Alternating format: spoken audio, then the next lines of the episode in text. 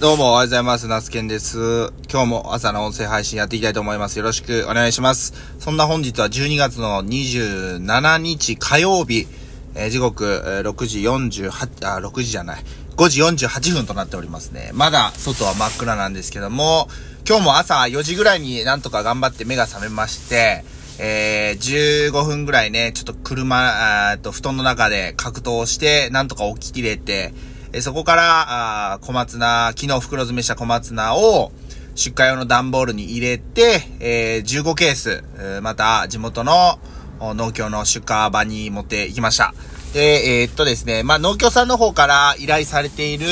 あの、小松菜の出荷、まあ、1000パック、1000袋出してほしいっていうことで、えーっと、おとつい、昨日、今日、おとついから出荷を始めて、今日で、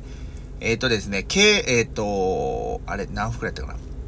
うんと、あとね、160袋まで来ました。840袋まで、えー、出荷ができて、あと160袋ですね。えー、今日収穫して、袋詰めして、明日の朝、また持っていくっていう感じで、えー、ございます。まあね、えー、今日が一番、ん出荷先が多くって、一番最もドタバタしているかなというふうに思います。なんとかね、頑張って乗り切りたいなと思います。で、あのーうんと、まあ今日話すことって別に決めてね、収録ボタン押してるわけではないんですけども、あの、年末になってくると、まあ、その、いわゆる、まあ、年始もそうだと思うんですけど、特番がね、ラジオも増えてきます。なので、いつも、普段、うん、オールナイトニッポンとか聞いてるんですけど、特番とかで、そのね、いつも聞いてる番組お休みだったりするわけですよ。で、あれまあね、特番も特番で、まあいいんですけど、まあちょっと言い方悪いですけど、まあ、ジャニーズの MC の番組、一日中聞い取れないよっていう感じなんですよね。あの、ファンの人とか語弊がね、あったら申し訳ないんですけども、やっぱり好きな番組は、まあ、いつも通り、あのーなんかこうね、あのお高いなんかステーキも、たまに食べる分にはいいけど、やっぱりね、その、ずっとはいらないんで、うん。早くね、あのー特番とか終わって通常番組に戻ってほしいなと思ってるんですけど、で、そんな中で、昨日ね、聞いてたラジオが、まあ、以前もね、よく聞いてたんですけど、ちょっと最近ね、聞聞けてなかった古典ラジオさんのね、方を聞きました。で、まあ、歴史から、まあ、学ぶ、ラジオなんですけど、で、まあ、深井さんと樋口さんとヤンヤンさんっていうね、3人の MC に加えて、えーと、もう一方ね、ちょっとお名前忘れちゃったんですけど、あの、要はね、あの、ま、あ最大最も多い時で4人の MC でお届けしてるラジオなんですけど、まあ、歴史の文献とかを、まあ、いろいろこう調べたり、まあ、その、参考書というか、本を読んだりして、えーその4人が思うような形で、ちょっとこう、ブラッシュアップしてくれて、話してくれるラジオで、まあ、正しいかどうか、まあ、わからないことはわからないんですけど、すごいね、歴史に、こう、学べる、歴史って、すごく、なんていうんですかね、未来を切り開こう、まあ、未来を作るのは、まあ、今かける過去、まあ、いわゆる歴史なのかなとも思ったり、あの、しています。未来を切り開いていくのは。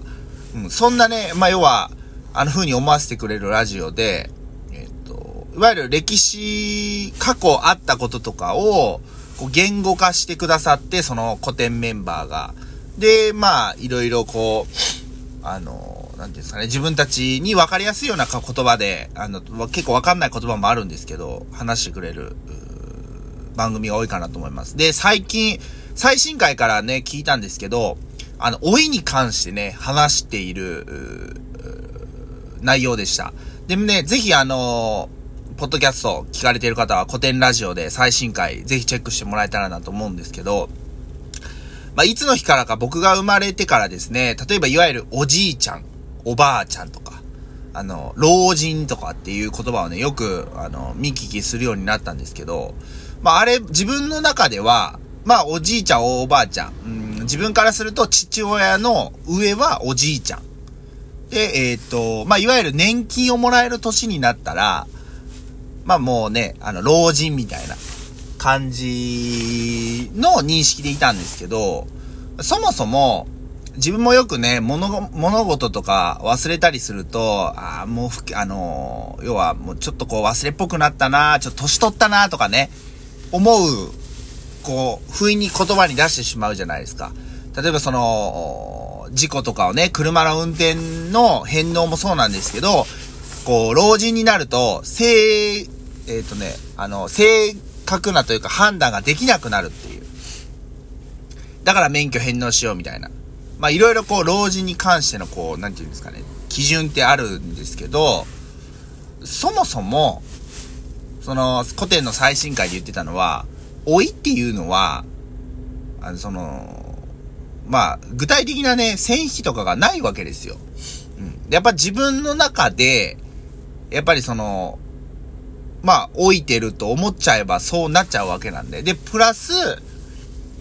えー戸籍上をで、え管理しやすいように、要は行政側が作った基準っていうことをね、おっしゃってました。その65歳以上は老人みたいなね。年金を支給するために何歳以上は、えー、もらえます。だから定年とかもそうですよね。会社員の人って60とか65になったら定年じゃないですか。だ、だってあれ別に65以上になっても、まあ、元気で働く意欲があれ、あって、その会社にとってプラスになるのであれば、全然働いてもらってもいいわけなんですけど、まあ、いつの日からか、まあ、老、人は、まあ、その、セミリタイアして老後を過ごすみたいなね。ああれは、まあ、その、どうなんだみたいなね。その、老いるのかっていうところにフォーカスした番組内容になってます。ちょっとうまく説明できてるかどうかあれなんですけど、だからね、まあ、その、その、えっ、ー、と、配信内で言ってたんですけど、あの、すごく共感できたのは、もう死ぬ直前までぐわーっとこう、いつも通り働いて、2、3日調子悪くなって死ぬみたいな。なんかそういうような人生を送れたらめちゃくちゃいいよねっていうね。例えば、まあ、だんだんね、たと、うんと、やっぱりこう、は、まあ、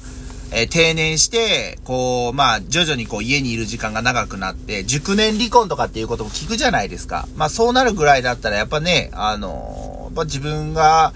こう、動ける場所、輝ける場所にいたいっていうのは多分誰しもが思うことなんで、そこにまあ年齢は関係ないのかなとも、あの、思ったりしますね。なんかまあそういう、いわゆるその、い、えっ、ー、と、ここ数年、数十年の概念であると。数百年の。だからもっと遡っていけば、老いっていうことはないわけですね。だって昔の人の寿命って、まあ、十何年とか二十何年とかじゃないですか。だって今のもう僕の年齢まで生きることってあんまなかったわけですよ。それは結局医療が発達しないとかいろいろ多分問題はあったと思うんですけど、だから老いて死ぬっていう感じじゃなく、ないんですよね。今の僕らからしてみるともう若くして死んでるみたいなね。状況なわけですよ。なので、あの、結局、その人が、あ、老いたなと思えば、老いてるわけなんですけど、ま自分は、まあ、その、まだまだやれるというか、どんどんやっぱりその年齢を重ねていくにつれて、肉体的には衰えていく部分はあるかもしれないです。えー、腕立て伏せ、えー、20歳の頃は、あ楽勝でもうね、100回、200回でできてたのが、40代、50代になったら、あちょ、よう頑張ってやっても50回が限界だと。それは20歳の時に比べたら肉体を衰えたかもしれないですけど、その、例えばですけど、その年数を重ねたことによる、まあ言うたら経験とか知識とかが増して、例えば50回、まあ、20歳の頃に100回やった腕立て伏せと、同等の、いわゆる、トレーニング、負荷を50回でかけれるようになった。これは知識や経験が増したからなわけなんですね。これは、老いと捉えるのか、それか進化と捉えるのか、まあ、全然多分人によって変わってくると思うんですよね。うん。なので、あの、やっぱり、何が言いたいかと言いますと、まあ、やっぱり、あの、できないことも増えていくんだけど、やっぱりその経験が増して、えー、逆に色々できることも増えていく。なので、まあ、老いるっていう感覚ではなく、うーん、まあ、進化してるというふうに考えた方がいいのかなと思ってます。。まだまだ、あの、きっとあなたも、聞いてるあなたも進化できると思いますし、僕も、あの、できないことも増えてますけど、できることもまだまだあるんで、あの、頑張っていきたいなと思いました。